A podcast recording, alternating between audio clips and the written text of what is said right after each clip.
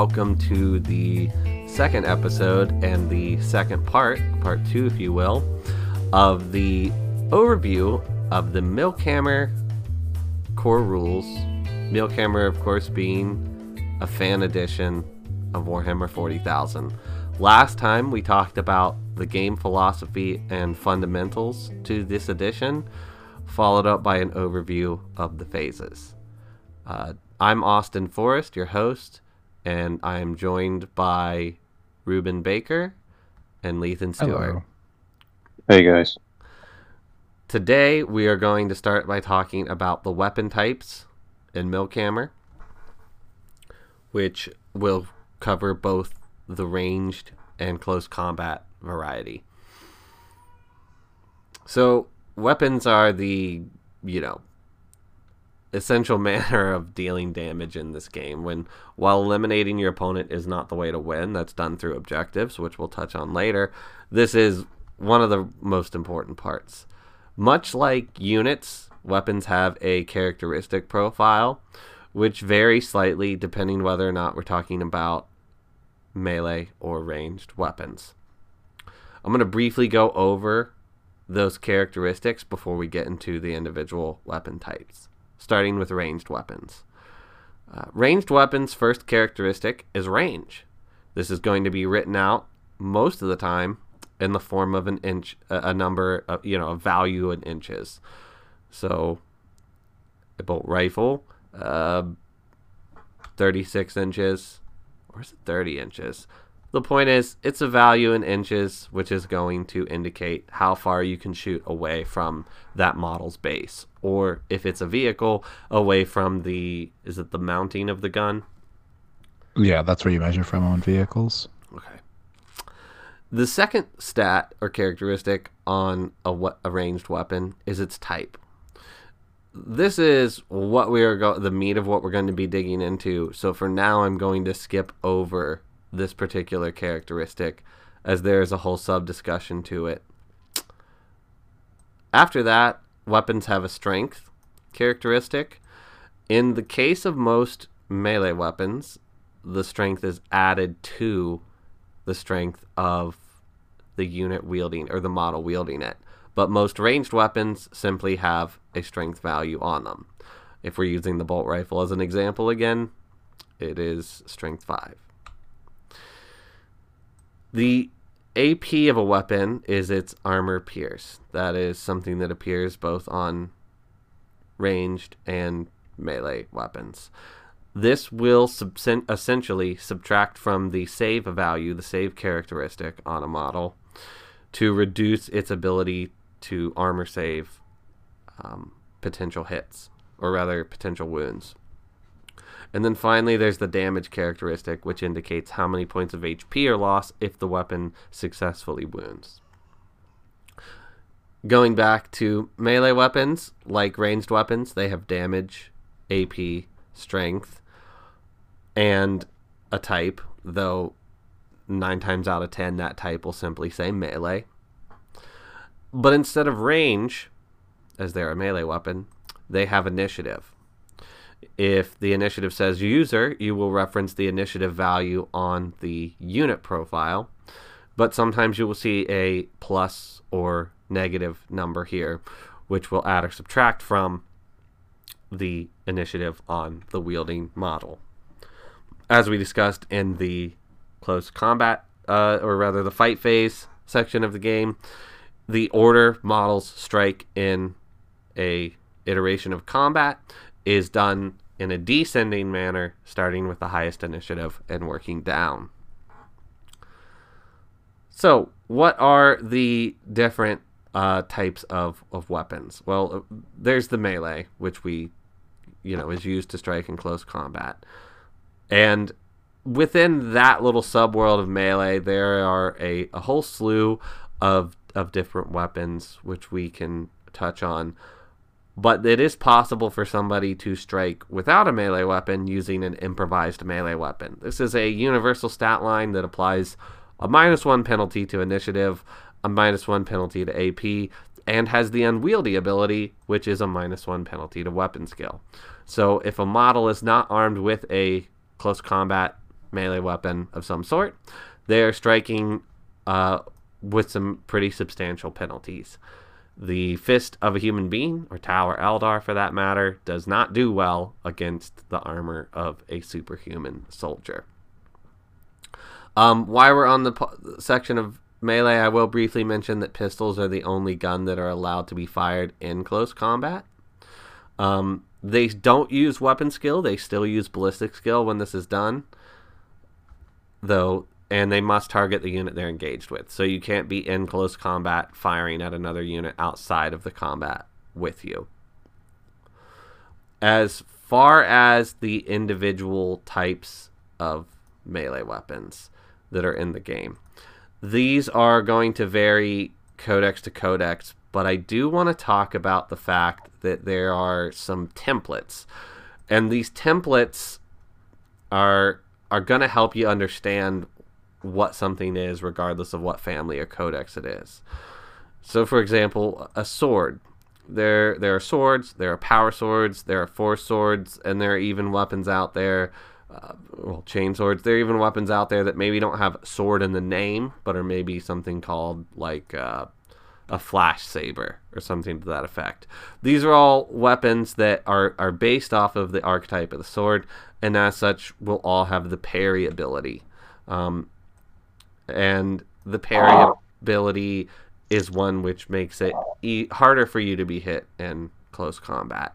I'm not going to go through each one of these, but know that a mace is a weapon that has particularly poor initiative, but does more than, you know, a higher than average uh, damage. On the flip side, a flail is a weapon which, while having poor AP and poor initiative, gives you extra attacks as it flails about, but it is also unwieldy and imprecise.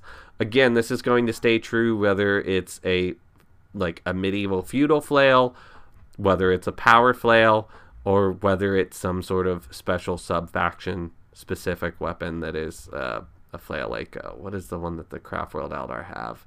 The I think the Web of Skulls is something that the um, Dark Reapers can can get. But the the point is, you're gonna see a consistency in Milkhammer across the game with these different types of close combat weapons.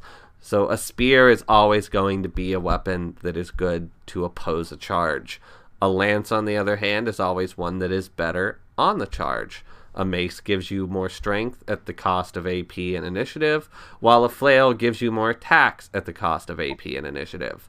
An axe is, slash war pick is something that is a good all rounder weapon a sword is good at parrying, and twin weapons are something that give you an extra attack, not as many as a flail does, but also doesn't have the same severity of penalties that a flail does to initiative and AP.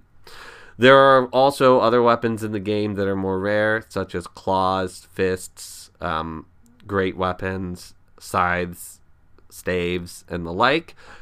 Again, we aren't going to get into every type of weapon here. That maybe could be another episode, or that could be a stand in for reading the, you know, again, read the rules, know the rules. But I guess all I'm trying to emphasize here is that there's a consistency across all codexes across the game. Um, but I think that's all I have for close combat. Either of you have anything for close combat? Weapons. Um, some close combat weapons might look a little lackluster on stats compared to certain ranged weapons because some of those ranged weapons are substantially like heavier, you know. But all pretty much all close combat weapons are going to be fairly um you know, power power weapons have high AP and some of the, some of the heavy the melee weapons have a little bit beefier damage to them but for the most part, they look less lethal than ranged weapons, but they're that's you're gonna quickly find that that's not the case. So don't just just because you're looking at a stat line and see something, see lower numbers. Don't be. Uh, yeah, I think part of that illusion is the fact that you add you're using the user strength, which can. Mm-hmm. depending on what you are, can be quite abysmal. Like a guardsman's strength is two, but you know, something like a power fist on a guardsman adds five to it. That gets up to seven. That's not a shabby strength. Um, also, the uh, characters, in the same way that snipers can have their ballistic skill to target a specific model in a squad or a specific module on a vehicle, characters can make dual strikes. That's something we'll touch on later. So a lot of times, the people with the best melee weapons in a squad, or the only melee weapon in a squad, is the sergeant, who is a character, and so you're often to be able to be a little bit more precise with your melee weapons and pick out special weapons members, enemy characters, or target more vulnerable parts of a vehicle. And I think another part of what makes them sometimes look uh, or something to consider is their price. They're often much cheaper than ranged weapons. I think even most power weapons average at like 15 points, uh, which is quite low compared to what ranged weapons can. I mean, some heavy ranged weapons can get into the hundreds of points. So that's going to play into it as well.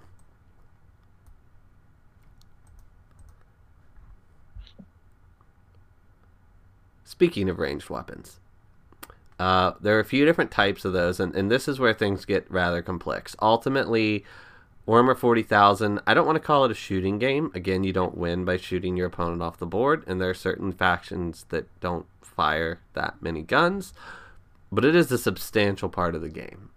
And it is what interacts mo- with terrain, line of sight, you know, range. A, a lot of what brings value to this game being a tabletop war game is the fact that there is ranged combat. And knowing how to use the right ones in the right instances are going to be important. Uh, pistol weapons are probably the lightest variant of a ranged weapon. They're, you know, being able to be carried in one hand. Uh, you're, they're a little bit more agile and tactical in their use. It is the only ranged weapon. Uh, we mentioned this earlier that you can fire in close combat. Doing so, you you uh, you you have to do that with a minus one to your ballistic skill, but at least you are able to do so. Um, you also uh, mo- most models can only shoot one weapon a turn, regardless of how many they have. The exception to this is pistols. You can fire as many pistols in your shooting phase as you have, though firing more than one causes you to do so with a minus one ballistic skill. But that does allow you to, with a model that is wielding two or even more pistols, kind of gunsling it for a little bit. In fact, that rule is called gunslinger. It's also the coolest rule in the in the core rulebook. So Uh, one thing that firing ranged weapons can limit is whether or not if you fire if you fire a, a, a, ranged weapon in your shooting phase, you cannot advance because and if you go back to the movement phase, you either fire a ranged weapon or advanced. There is an asterisk next to that, and also some weapons limit whether or not you can charge later in the charge phase. Uh, the pistol does not limit that. So if you fire a pistol, you can still charge in the charge phase. Uh, assault weapons are. You think about these as like your submachine guns and any you know science fiction fantasy variant thereof. Uh, a, a couple key notes about it is that you can still charge later in the turn if it's fired, and you can even fire and advance with it. So you can move and then, you know, let's say six inches, advance six inches, and then shoot with it. So it can help you get into range. Doing so subtracts one from the ballistic skill of the firing model uh, when that's done, but still, sometimes firing with a minus one ballistic skill is better than not firing at all because something wasn't in range. Also, when we get to the terrain section, um, yeah, we'll get. Yeah, we'll, we won't. We won't touch on that now. The next type of weapon, and this is something that you're going to find on a lot of mainline uh, standard infantry guns, is the rapid fire. Rapid fire is interesting because at half range, so if it's a 24 inch range gun, excuse me. At half range, you are able to fire twice the amount of time with it. This is what is known as called firing rapid. now, there are a couple caveats. So if the gun is a is a rapid one gun at 24 inches, you could fire one. You could roll one die, fire one shot. At 12 inches, you could fire twice, rolling two die. You're doubling it because you're at half range.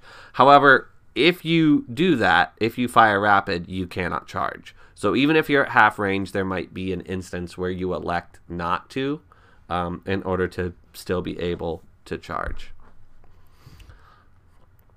Um, salvo weapons. Salvo weapons are kind of a step up from rapid, but not quite heavy.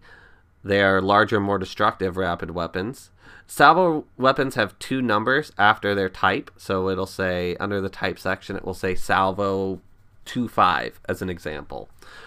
If the model moves, it only gets to fire up to half of its range. So if it's a 36 inch gun, it can only fire 18 inches. Uh, and it has to fire with the first number, meaning if it was again a salvo 2-5 weapon, it would only get to roll two dice. However, if a salvo weapon remains stationary, it can not only fire with the second number, so five dice, five attacks, but also can fire at its maximum range. You cannot charge with the salvo weapon, regardless of how far, whether regardless of whether you fired at half range, moved. Um, you just cannot charge and fire salvo weapons.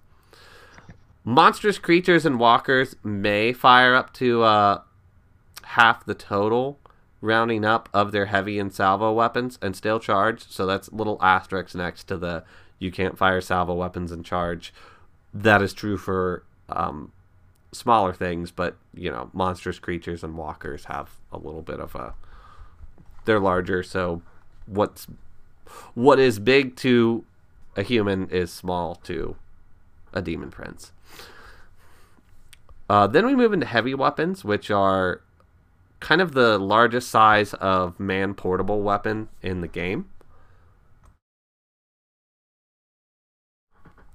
Units that uh, move and fire heavy weapon have to do so with a minus one penalty to ballistic skill, which really encourages you to not move when you're firing a heavy weapon. But sometimes you'll find that you need to.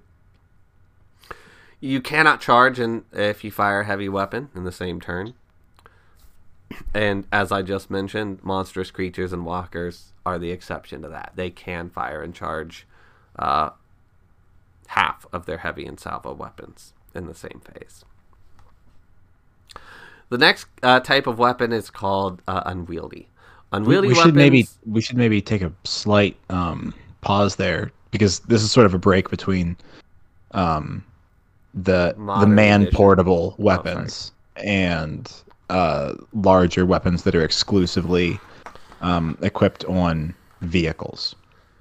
Uh, well, vehicles, monstrous creatures, and gun carriages, even. Yeah, that's that's also A- true. Actually, I think the like anything in 40k, I think there's an exception for anything we all ever say. I am not 100%, but I believe the conversion beamer that like a tech marine can get is actually an unwieldy weapon.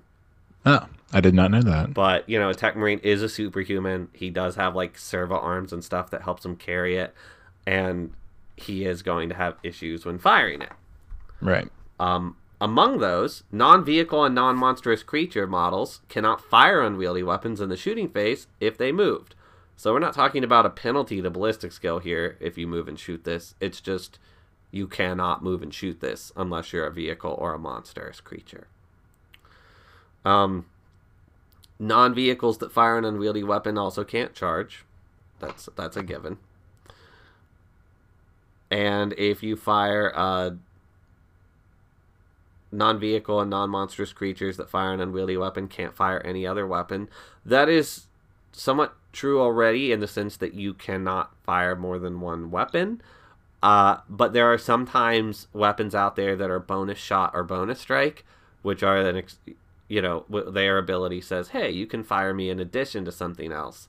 Uh, if you're not a vehicle or a monstrous creature and you fire an unwieldy weapon, you, you can't. Uh, you can't even fire those bonus weapons. It takes all of your concentration, aim, etc., to be able to fire it.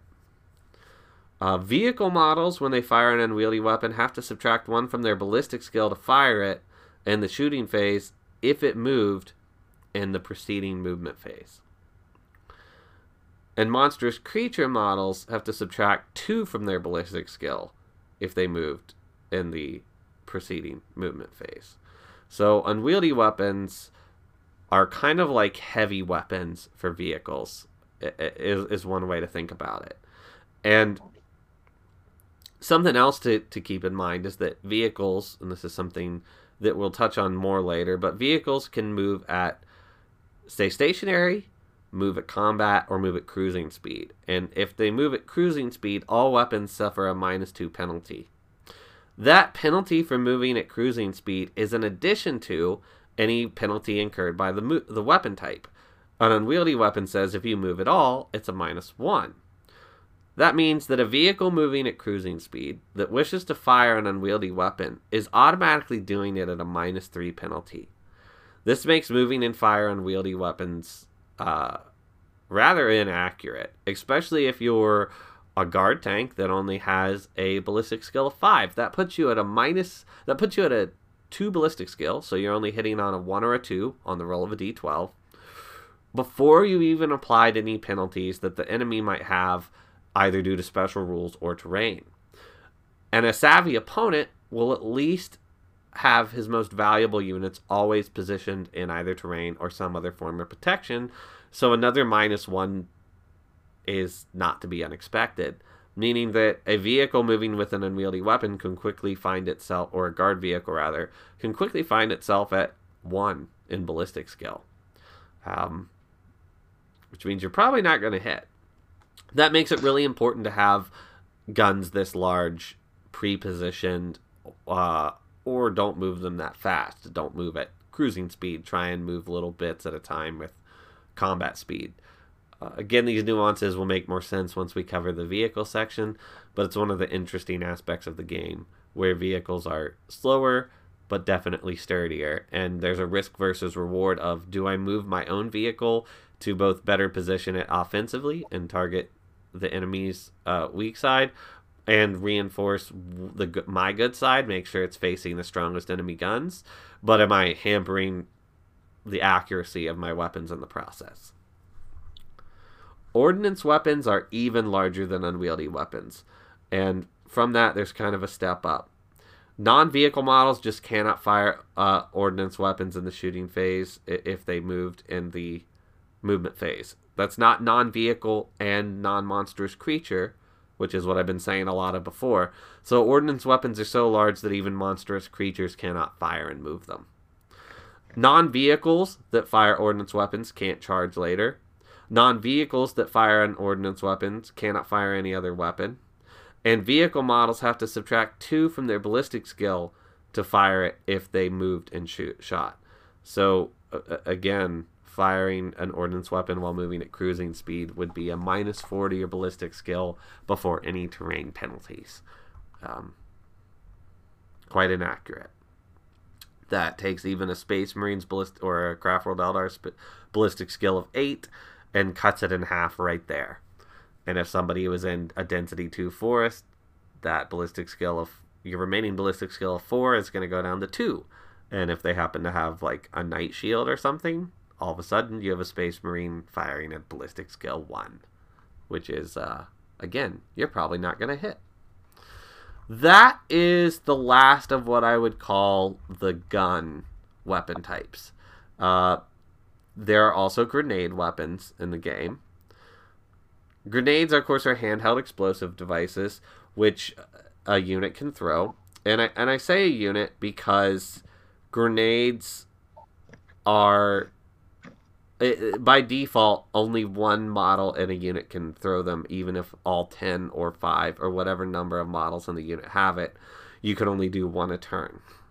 Now, there are uh, several several other parts to this. If a non-vehicle throws a grenade, it cannot fire any other weapon.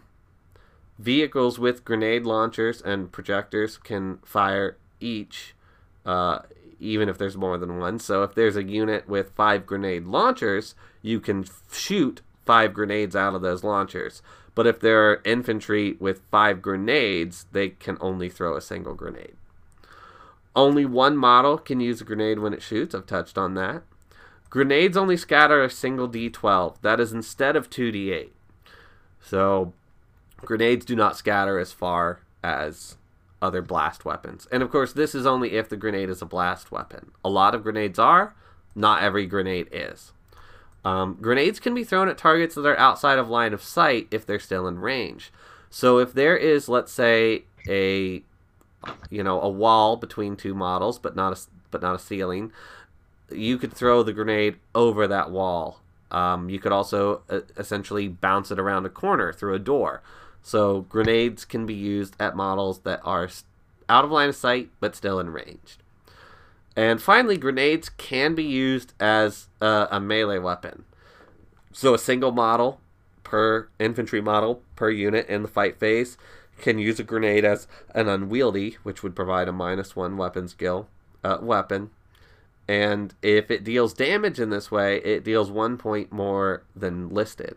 So this is a way that you can represent putting grenades um, you, you know, attacking vehicles with it. And in fact, if a character does it, they could dual strike doing it and choose where to put it. And so this is where you can, within the rule set, take a grenade and shove it down a uh, exhaust pipe or the like.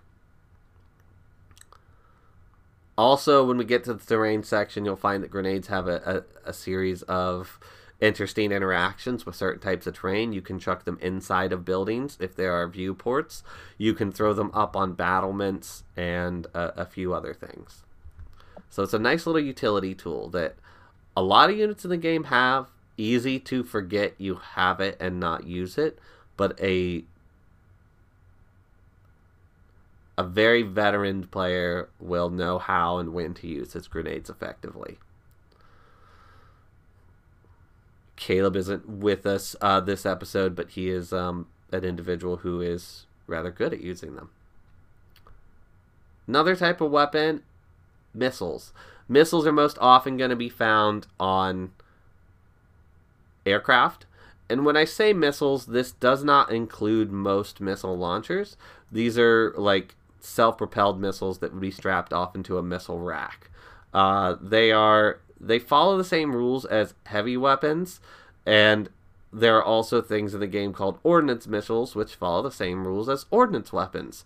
So you say, Austin, if they act like heavier ordnance weapons, what's the difference? Well, a model can only ever fire one missile per turn, even if they had four or six of them. Um, but missiles, regardless of how they're positioned on the model, are never fixed. So even if they look like they're facing a single direction, they can always fire at a 45 degree angle in front of them. This is because missiles are going to have some form of a self guided system in them. What that represents in 40k, whether it's a machine spirit or maybe even an actual demon possessing the missile, who knows? The lore is up to, well, you and GW. But, um, yes, that, so missiles have a, they're for the most part function like heavy and ordnance, but you can only ever fire one a turn, have a 45 degree arc. And also, most missiles in the game, while this isn't inherent to the missile type, most missiles in the game have the one use only rule. Meaning that if an aircraft is modeled with four missiles, it has four missiles, it can only fire one a turn, and it can only do so for four turns before it would run out of missiles. When we go to the aircraft section, you can find out how you can resupply that aircraft to regain those, but the point is they are often a limited amount of shots. Bombs are something that you're. Mm, I can't think of an example of one being on anything other than aircraft. Can any of you? Uh, unless you wanted to include a melt bomb. Uh, it's true. It does have bomb in the name, but it is not a bomb type. Yeah. Uh, bomb type vehicles are always fired out the, the rear facing by default of a wep- of a thing, so you often need the aircraft to fly directly over something. Um,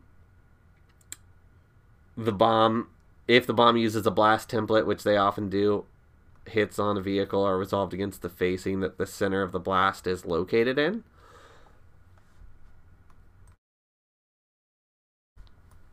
Also, bombs can be dropped from high altitude, Again, this is something that will be covered better in the aircraft section, but aircraft can fly at high altitude, which puts them out of the range of AA guns, um, and they can be dropped. But when this is done, when the bomb is dropped from high altitude, it scatters an additional D12. At that point, it is scattering uh, what 3d12, which can mean it can go up to three feet on the map, which is uh, that that that that's pretty far. It could end up almost anywhere sometimes. That is all of the wep- ranged weapon types, though there are a few important subtypes. I alluded to sniper weapons earlier on. Sniper weapons are a subtype that when a model with a sniper weapon is shooting, it can fire as normal, or it can elect to fire a sniper shot. When you fire a sniper shot, it fires at half of its ballistic skill value, um, rounding up. And you're like, well, why would I want to do that? Why would I want to penalize myself like that? Well, this allows you to target either a single model or a single vehicle module rather than um, the unit as a whole. You could use this to pick out characters, special weapons, or hit a weak spot on a vehicle. And not even hero points, which is something we'll talk about later when we talk about characters, can save you from a sniper shot. Blast weapons. Uh, a lot of weapons in the game, missiles, grenades, and the like, are blast weapons. Blast weapons are ones which scatter. So they do not roll to hit as per normal. In fact, I need to get a drink. Would somebody else be able to explain to the audience how blast weapons work? Yeah, so we touched on blast weapons in the section on the shooting phase that we did in the last podcast. But if you'll recall, blast weapons, um, rather than selecting a target and then rolling dice to see how many hits you get, you will select a target and then center a, a marker, uh, which is going to be a disc, either, uh, I think it's, I believe four, and then the largest six. yeah, Yeah. four and six inches. Which again is Um, larger than pre uh, Blast Markers Games Workshop is made for previous editions of the game. Um, in short, we scaled them up to respond to the base size creep that has occurred. So you'll center a marker over top of a model in the unit that you're firing at. And then you will roll dice to see how far that that marker is going to scatter away from the unit that you're targeting. And you're also going to roll a die to see which direction it goes.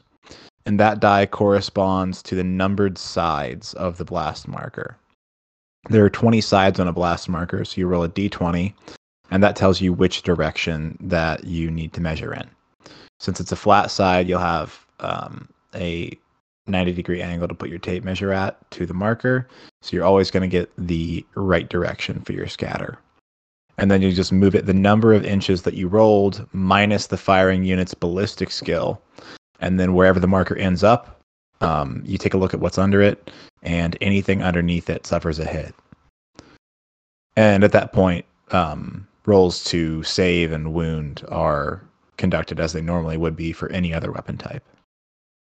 And I, uh, I want to mention you. You may have already noticed that he said whatever is underneath of it that gets hit. And this includes your own units if it happens to be an unfortunate roll for you.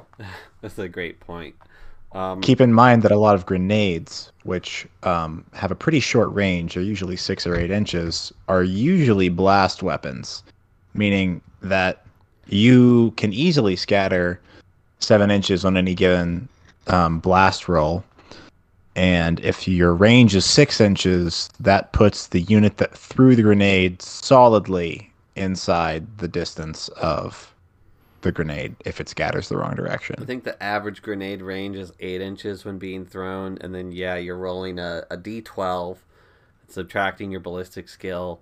Average ballistic skill is six. Um, so you're That's- look, yeah, it's it, especially when you're talking about a marker being four inches in diameter, so you have two inches wide. So And that's assuming that you only have is not about four inches of wiggle room, meaning if you mess up by four degrees, it, w- w- you you are probably being hit by your own grenade, which um, you know, that's bad. He who dares wins. Or in this case, dies. Yes. That can be the same thing in certain Okay. cultures. Sure. when you're firing a blast weapon from a vehicle, you draw a like a, an imaginary plane perpendicular to the barrel that's firing it.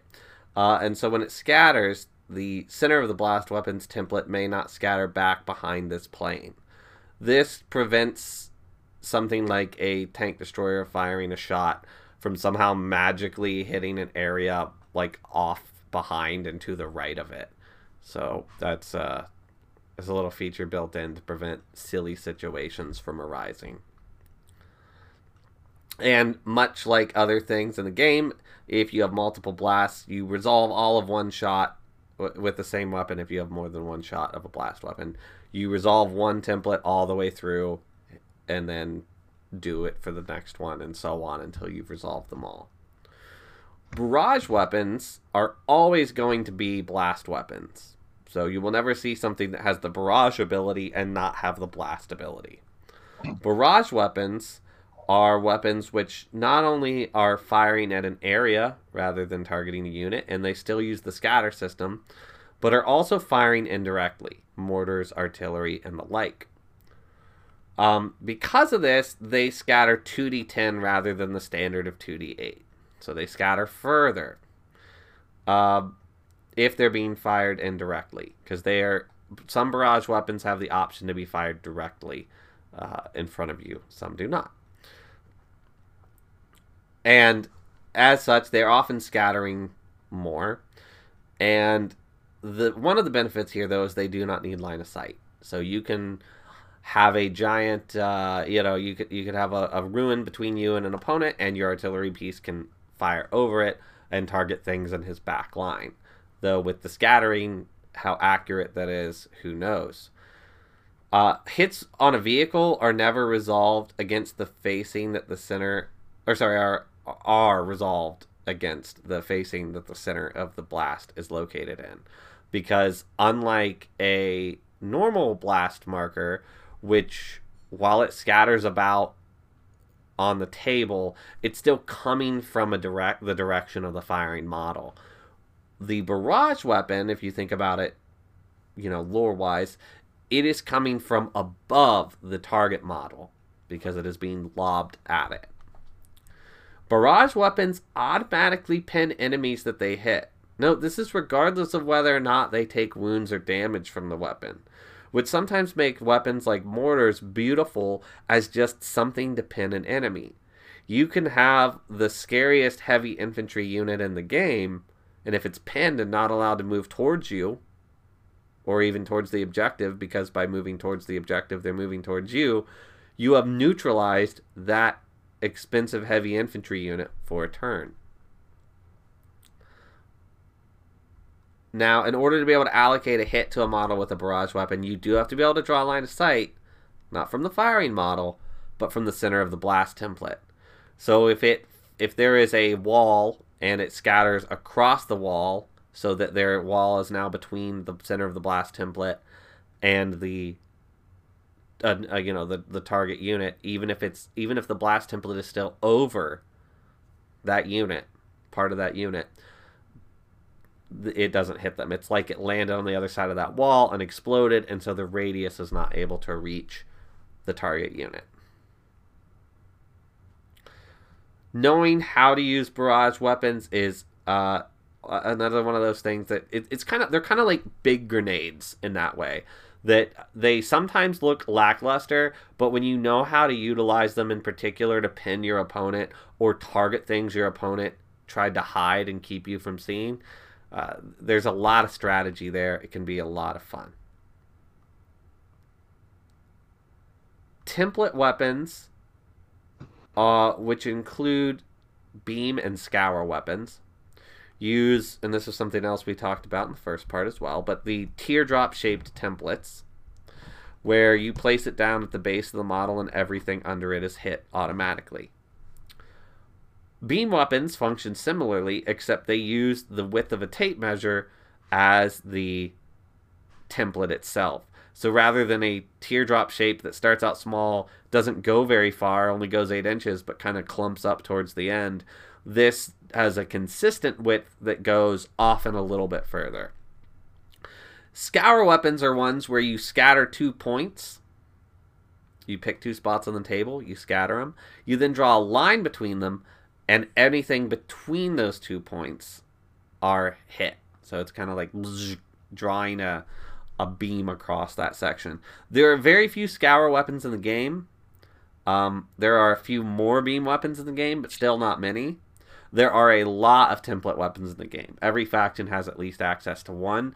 Now, a couple things that template weapons offer you uh, tactically is they are great at clearing out horde units because you automatically hit a bunch of units and they often have low AP. But if it's a horde unit without a lot of armor, that doesn't matter anyway. Also, when it gets to the terrain section, you can use template weapons to fire into bunkers, so they're great at clearing out bunkers. Also, template weapons ignore um, like the density of terrain. I believe when you are firing into them, they don't. They essentially don't care about ballistic skill. Even blast weapons care about ballistic skill because when you scatter, you subtract from the result the, the number of your scatter die. If I roll a six, and it says scatter, you know, scatter six inches this direction, but my ballistic skill is five, I subtract five from the six, and I only end up going one inch in that direction. So ballistic skill still matters for blast weapons, albeit in a different way than normal. Ballistic skill absolutely does not matter for template weapons, which makes them uh, wonderful for dealing with units in terrain. Also, template weapons have the Wall of Death special rule, which allow you to, right before someone charges you, uh, spray a last second of, uh, like a last second overwatch. And this is automatic. This always happens. You do not have to set the unit to overwatch. Um, which with a small template gives you D6 automatic hits, and with a large template gives you D10 automatic hits. So they are great at repelling charges. The, the reason it's dice and not using the actual template is because it's before the charging unit is moved to you, and they might be outside of the template's actual range. Per- if, perfect like the, point. the models physically might be. Correct. I, great point. I uh, I also wanted to interject just a little bit when uh, Austin was talking about the uh, the beam using the width of a tape measure. Note to anyone that may want to use those that that is the width of a standard tape measure, which I believe is about one inch in width. So any of those people that like to use the like the Stanley Fat Axe tape measures that um, we don't allow for that type of gaming of the system. tape tape measuring to advantage. Yes. Someone pulls out some jumbo like three inch wide tape measure. Yeah, no, there is a. I don't know if the core rules call out the, an exact width. That is actually probably something that if they don't, we should specify. I, I I don't know if the I know the core rules don't. I don't know if the scour special rule does. That's a failing on my part that I don't know that. I think it calls out an exact width, but that's uh that's part of what playtesting is about, right? We've been in the alpha test for a year. We're moving into the beta test, and it is things like that that we catch as we play and as we talk about it, Even on the podcast. even on the podcast. Sometimes you're gonna have uh oh template weapons can never hit an aircraft that's um unless it's acting as a skimmer. And template X weapons are ones where they can fire uh, the, before you sh- before you shoot the template before you place it rather than placing it in base contact with the firing model you can measure out the indicated inches the value of x before placing it. So that allows you to get a little bit more range out of it. Now I said the ballistic skill doesn't matter when you're firing templates, and that is true for all but one instance.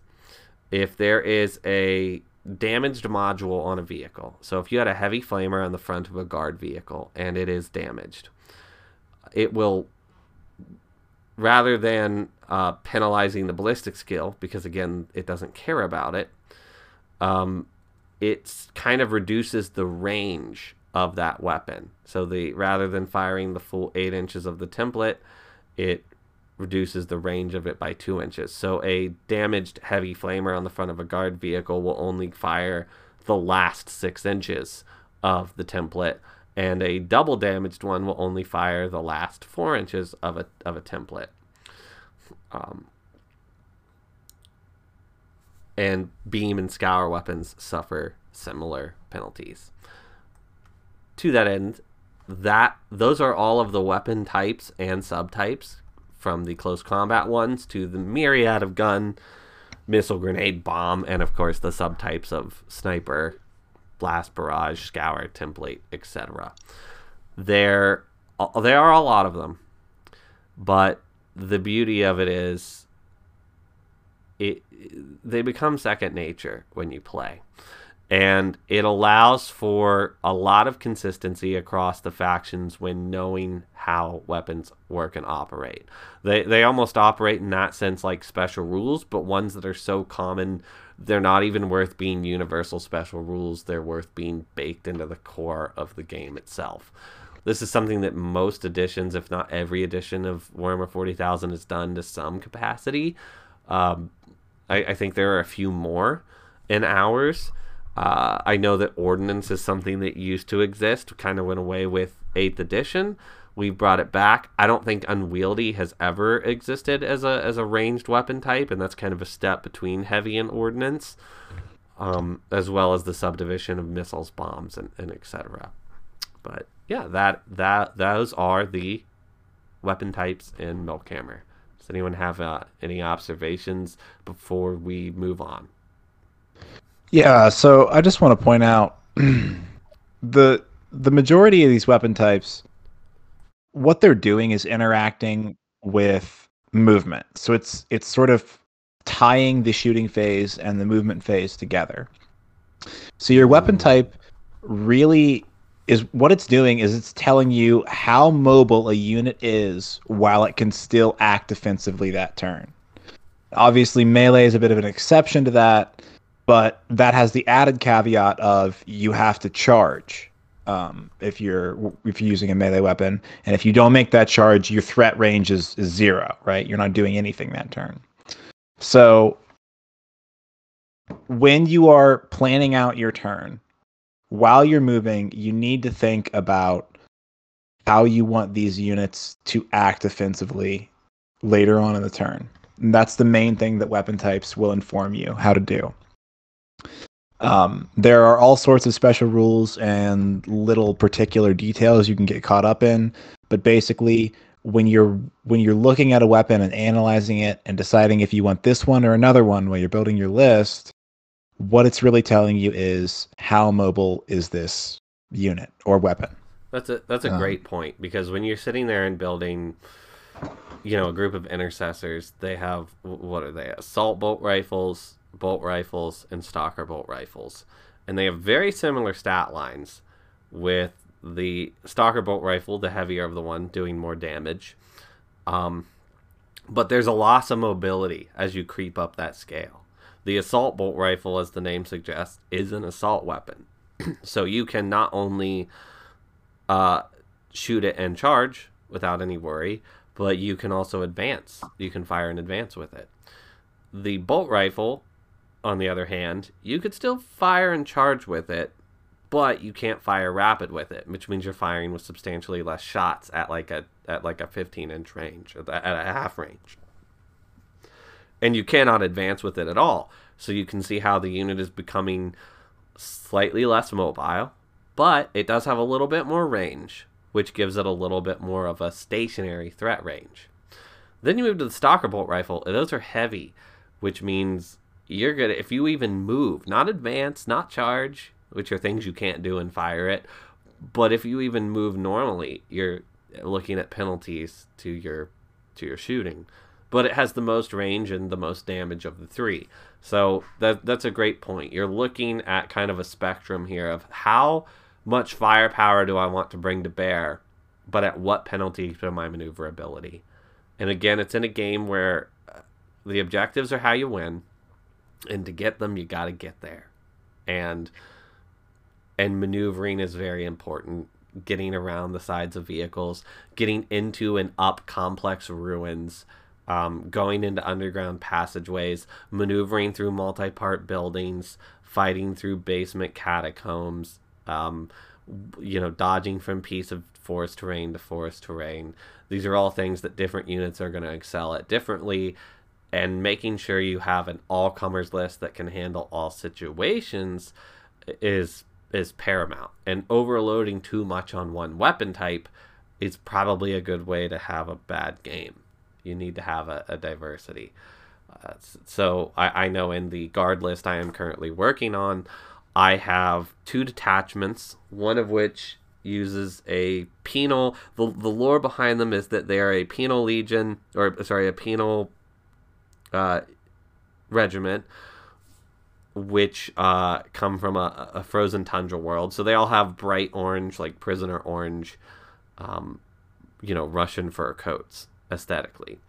They're armed with assault weapons, and the other detachment I have, kind of basing them off of like a Napoleonic army, have heavy weapons. So I kind of have two sides of that coin. The plan, it may not always work out, but the plan is to sit back in my deployment zone with the Napoleonic style forces with the heavy weapons that reach further, do more damage, throw the other ones with the assault weapons and transports, get them up in the enemy, and throw them at my enemy's face. And because, hey, they're just prisoners, I'm not concerned if they die. And I have commissars there to make sure they don't run. So that that you know, trying to strike that balance uh, in the weapon types is key to be flexible. And if I overload it on too much of one weapon type or the other, I might find myself in a situation where if I had all of the, you know, everyone in that Napoleonic style, uh, it would be a rather static army, which might mean that I do a lot of damage on turn one and two shooting at my opponent, but watch in horror as they slowly claim all the objectives and then win the game. Um, the only other thing I would say about weapon types is being aware of what weapon types your enemy uses for their purposes also gives you a good idea of how to engage them. So, just as an example, the most probably the most common weapon type for infantry to have, um, at least for like troops and and mainline units, is uh, rapid fire. So when you're fighting somebody with a lot of rapid fire guns, or just you know, a lot of infantry, because that's pretty much the same thing uh, you don't just have to be aware of their range. You know, that's their their the actual range of the gun is their threat range, but you have to be aware of double tap range. You know, when are they going to fire rapid? Because suddenly the damage they're doing to you is it is, literally is, doubles. It literally doubles. It is it is just multiplied by two. So, um, and that sort of that sort of analysis kind of exists for every weapon um, so when you're fighting somebody with heavy weapons, do you try and engage in such a way where they have to move if they want to shoot at you? If you're fighting somebody with assault weapons, um, are you going to close the distance as they close the distance? Because you know half of their advantage is I can move and shoot. Well, if you're in melee with me, move and shoot all you want. Um, you're you're dead. I hacked you to death. You know. So there's a, an advantage to knowing how you want to use your weapons going into the game, and there's an advantage to reacting to how your opponent is using them. So it's a very it. I don't want to say it's a it's a a simple thing to learn, but it's one of the things that you get used to using very quickly once you start playing. Mm-hmm. All right. Those are the weapon types of Milkhammer. And after a short pause, we will move into characters.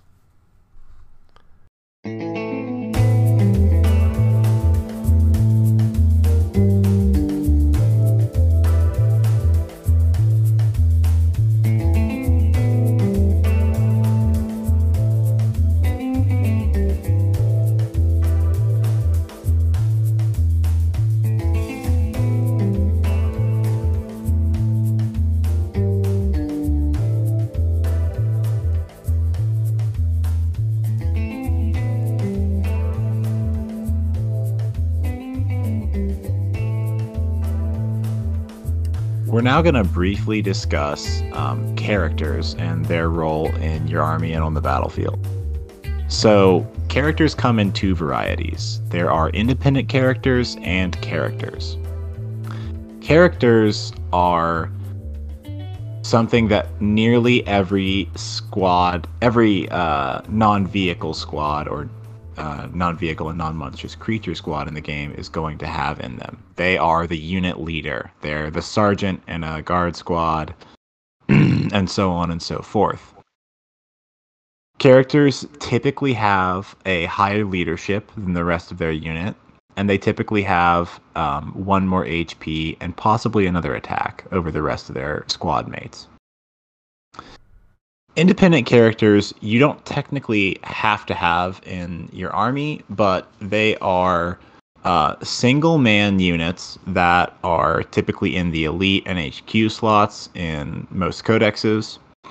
And independent characters generally follow the same themes as characters. They have high leadership, they have uh, more HP than most other units, and they have more attacks than most other units. And typically, independent characters will have additional expertise as well. And weapon skill and ballistic skill. That's also true. Um, and, and often are the ones with a psychic skill, if if at all. Yeah, especially if you get into codexes. Well, guard would be a bad example yeah. because uh, Wyrdvane psykers exist, but better psykers are typically characters, as characters in general are typically better versions of the rest of the infantry in the codex. and um, they often have specialized roles in the codex, which um, is going to be determined by the rules on their unique sheet. But there are a few general things that tie independent characters together. And for one, uh, let's take a look at the word independent. So these characters are purchased as single man units in an army list, and they can be operated that way on the battlefield. But independent characters can also join other units.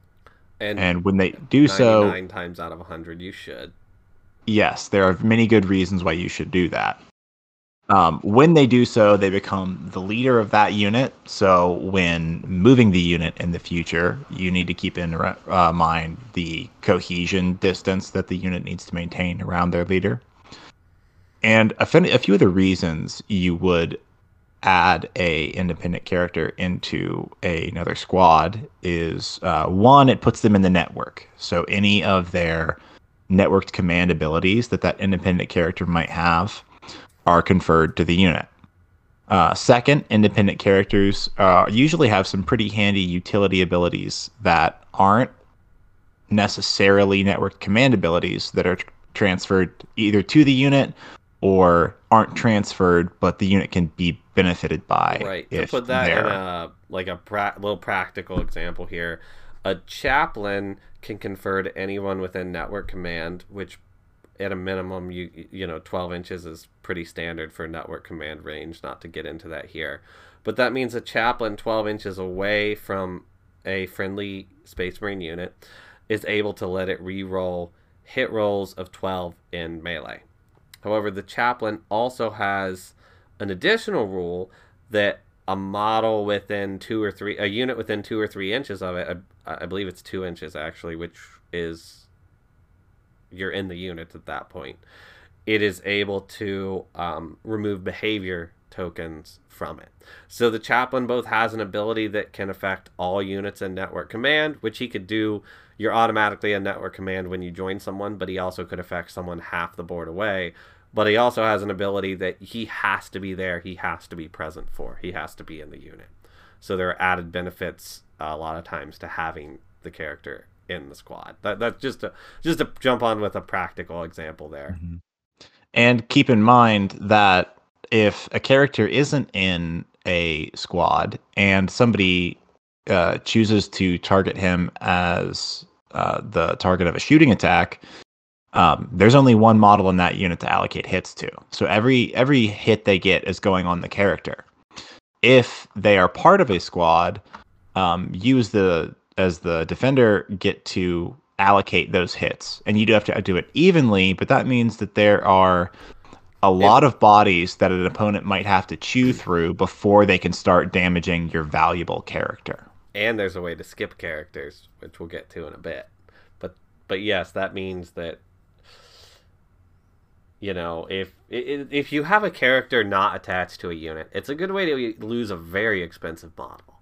My yeah, there needs to be a reason for you to do yeah, that. my Space Marine librarian has uh, I believe five HP, which is a decent amount, but that's still enough that a single lascannon could kill him, right? Well, he is worth almost 500 points by the time I'm done kitting him out.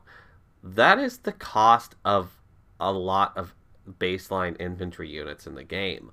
But whereas a single lascannon could only kill even a single guardsman, one out of 10 guys, it could which it could take a whole 500 almost 500 point chunk out of my list if it was hitting the you know the librarian out in the open on his own. Um, that would require some fortunate rolling as far as maximizing damage but it is possible so it's a good way to lose a lot of points very quickly if your characters aren't in squads. Uh, one notable exception is monstrous creature characters like uh, a demon prince or a greater demon those are things that will have the character rule um, but uh, well, I guess they don't even have the independent character rule to join squads. They're just a big character, and half of their point is to sometimes even be a bullet magnet, since they have more toughness. But if we're talking about infantry level characters, or even small beast characters or cavalry characters, put them in a squad. You're gonna have a better time. So, next up, we're going to talk about dueling. And dueling is something that any character can do, independent or not. And it's something that some characters particularly excel at. Some characters are, are natural duelists and will want to be in melee combat a lot. Dueling essentially is uh, melee sniping, would be a good shorthand for it. Mm-hmm. So, when, when a character is in close combat and attacking, they can choose to perform a duel attack rather than a normal close combat attack.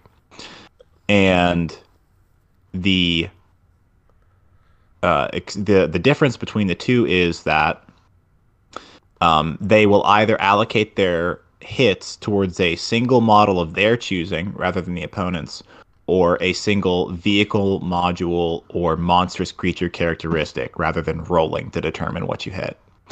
And the trade off for getting to do that as the attacker is that you attack with half of your weapon skill. So that can be pretty substantial.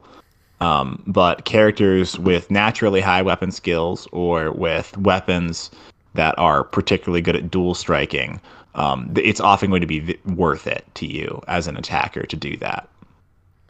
And keep in mind, that's not just independent characters. Um, if you have a um, a sergeant with a. I think do thunderhammers prevent you from doing it, or is it? Yeah, so there are some weapons. That was what I was gonna say. Is there are some weapons that prevent you from duel striking because of their cumbersome nature. But uh, actually, a Thunderhammer and a Power Fist are a great example. Some editions of the game have had them come out pretty similar as far as their use of application. Big, slow, cumbersome thing that does a lot of damage to vehicles, right? Mm-hmm. In Milkhammer, there's a pretty distinct role between them. Like, let's say you have a, a, a sergeant with a Thunderhammer and a sergeant with a Power Fist, or, or even a captain with the, you know, comparing and contrasting them two. The Thunderhammer can't duel strike. So while it does a lot of damage, uh, enough to destroy modules on a vehicle, like just outright destroy a tread or break an engine or bust up a gun, you can't choose what you're hitting with it. You roll and you hit something in melee, uh, but you can't control what it is. It's left up to the fate of a die. But what you do hit, you're destroying. The Power Fist, on the other hand, does a little bit less damage. It does three damage.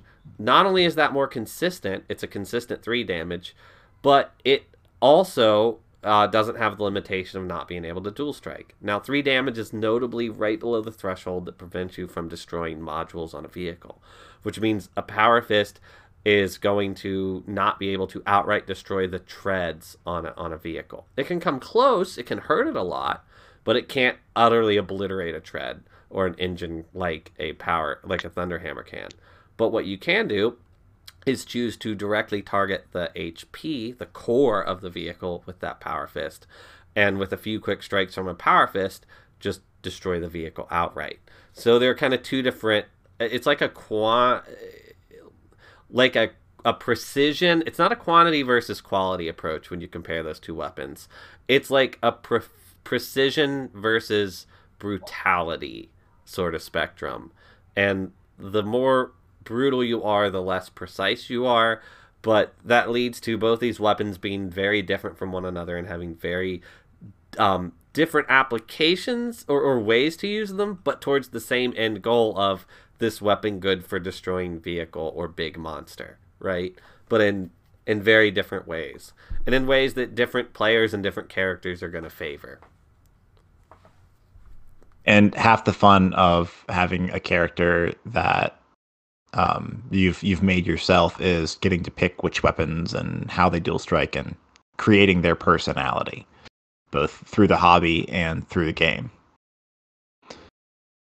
Um, so one other thing before we get to uh, hero points that I want to talk about is um, uh, a rule called uh, requiring aid, which is it's called "I require aid."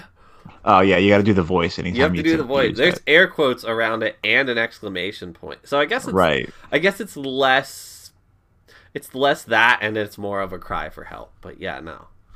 It's like I require aid. If anybody's played um, Eternal Crusade, um, if your character's damaged, there's a voice line that says, "Sorcerer, I need healing," and you have to do that if you play Chaos. I think Um, otherwise, War, you can't use a- the rule. I think in Dawn of War there's a similar line where if somebody gets hurt, they're like, "Apothecary, I require." It might be I require aid or I need healing. It's it's very similar. Um, it's Mhm. possible that that it's possible that that it's literally I require apothecary, I require aid, and that that's where that came from in at my subconscious while writing the rule. So what you're saying is we should replace the text of the rule with just every possible variation on asking for help. or we should rename every rule after a quote from a 40k video game. Uh, we should put all of our time in. No, okay. So, uh, I require aid is a way for your characters to um, regain hit points after they've taken damage during the course of a battle. And typically, the way you'll do that for most models is you'll have a medic character that is going to heal them. But characters, um, their their squad mates will willingly help them out and uh, stop doing mission related to tasks to help their leader Because they're Um, special. because they're very special. So, if you want to use this rule, um, at the start of a unit's movement phase, they can, instead of doing any other action on their turn, uh, no shooting, no moving, nothing whatsoever, um, can make an aid test to uh, aid the character in their squad. And an aid text test is an expertise test. So keep in mind that's going to be um, low unless there is, uh, you know, maybe another character in the squad that is boosting the expertise because it uses the highest. the highest in the unit, but excluding the model that the aid is being given to. So if it's a squad of guardsmen giving aid to their sergeant, he is. Um, I mean, actually, even if he was able to participate, their expertise is what three. In fact, three is a very common expertise. It is the average expertise. So you're looking at a three down on a D on a D twelve to be able to uh, restore that hit point, and it's at the cost of doing nothing else on your turn. So Right. there there's a very slim chance that a because again these aren't trained professionals. These aren't the medic models, the apothecaries uh, in the game, or or even the homunculi doing dark surgeries uh, on someone to repair them. These are just good old boys ripping off their sleeve and trying to patch up their sergeant that you know was like a father figure to them. So it's uh it's there. It's an option in case you need really need to keep that character alive for some reason, but there is a substantial cost to it. Or if the unit just has nothing better to do, if they're in a place where they're not in danger anymore, but they also might not achieve much if they shot something. It also requires the model to still be alive, but just wounded. Um, or I say alive, but you know, not have been not hit zero hit points. Whereas often models like apothecaries can actually restore squad members to the squad. As, so not only can they heal more than just characters, but uh, a medic can, you know, take somebody who has quote been removed as a casualty and re-add them to the board. Because keep in mind lore wise being removed as a casualty doesn't always mean you're dead. It just means you're out of action. You have been wounded to the capacity you are no longer a functional soldier. Um, and that segues nicely into hero points. There are several abilities um, that you can do with hero points, and uh, several of them have to do with keeping your heroes in the fight a little bit longer. Um, so hero points can be spent. I should I should back up. Hero points are um, he, are are points that you can spend on abilities um, for any character in your army, independent or otherwise and typically you'll get 10 of these um, for your army and um, like you- an you- average sized game like a 20 20000 point game 10 is pretty Right. standard missions point values or missions may adjust yeah that. yeah the things can adjust that but for the purposes of today's discussion assume that you have 10 and there are several different abilities you can spend these hero points on um, the first thing is that you can be uh, skipped in the allocate hit step of uh, shooting or close combat. So typically um, when allocating hits, you need to do so in sort of a round robin, even fashion, where each model in the unit takes each eligible model in the unit will take a hit. Um, if you spend a hero point, you can elect to uh, basically you pretend that that character isn't there for that particular round of allocating hits until you've allocated if one to each model, excluding that character, If and then you'll do the thing again. if Reuben hits my intercessors with my librarian, or forget the librarian, intercessors and the sergeants in the squad, and he gets um seven hits with splinter weapons, I can sit there and uh, I have to. I'm the one that uh, decides where those hits are allocated. This goes back to the shooting phase. There is the caveat, though, that I have to apply the damage. To, I have to allocate first to any wounded models. So let's assume one of the intercessors took damage on a prior turn. I assigned one of the seven to him. Then I assign to the next uh, three intercessors in the squad who are at full health, but are you know the remaining guys who aren't the sergeant. Well, that takes up another three of the seven shots. So that's four of the seven used. I I still have three left to allocate, and at this point, I've allocated one to every model except the sergeant. So rules is written according to the rules of allocation in the shooting phase. I would have to allocate, and by the way, this is true for allocation in close combat as well. I would have to allocate that next hit to the sergeant. At which point, every model has been allocated one hit, and I, with the remaining two, I can allocate them. Uh, uh, it kind of starts the process over. However, uh, I don't want it on my sergeant. I paid for a rather expensive Thunderhammer upgrade on my sergeant, and he has an Auspex, and there's some points in there. So I use one of my 10 hero points to skip him in the allocation. So after allocating to the wounded intercessor and then the other three healthy intercessors, rather than allocating that fifth hit to the sergeant, I restart the process and allocate it again to the wounded intercessor. And then the next few I assign to the two of the three healthy ones. At that point, all seven of the hits have been allocated to the four intercessors in the unit rather than, and none have been allocated to the sergeant. I'll then take armor saves on them, but this way I know, pass or fail, regardless of the results of the armor saves, my sergeant is not taking damage. That valuable investment is not hurt. But, but, two little quick caveats here. You can only do that 10 times per game.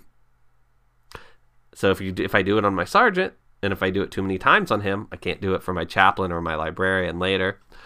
And also, you can't do this if you're duel struck or sniper shot. So that is the value of duel striking and sniper sh- shooting is that they can really target a character and be like, no, no, no, no, I'm hurting you.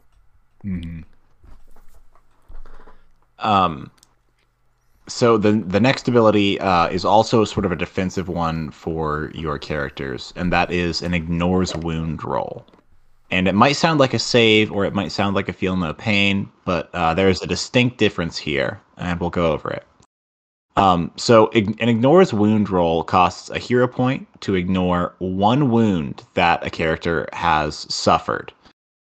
And that is specifically a successful wound. So the opponent has um, rolled to hit, hit you, you've rolled to save, failed to save, and then they've rolled to wound and wounded you.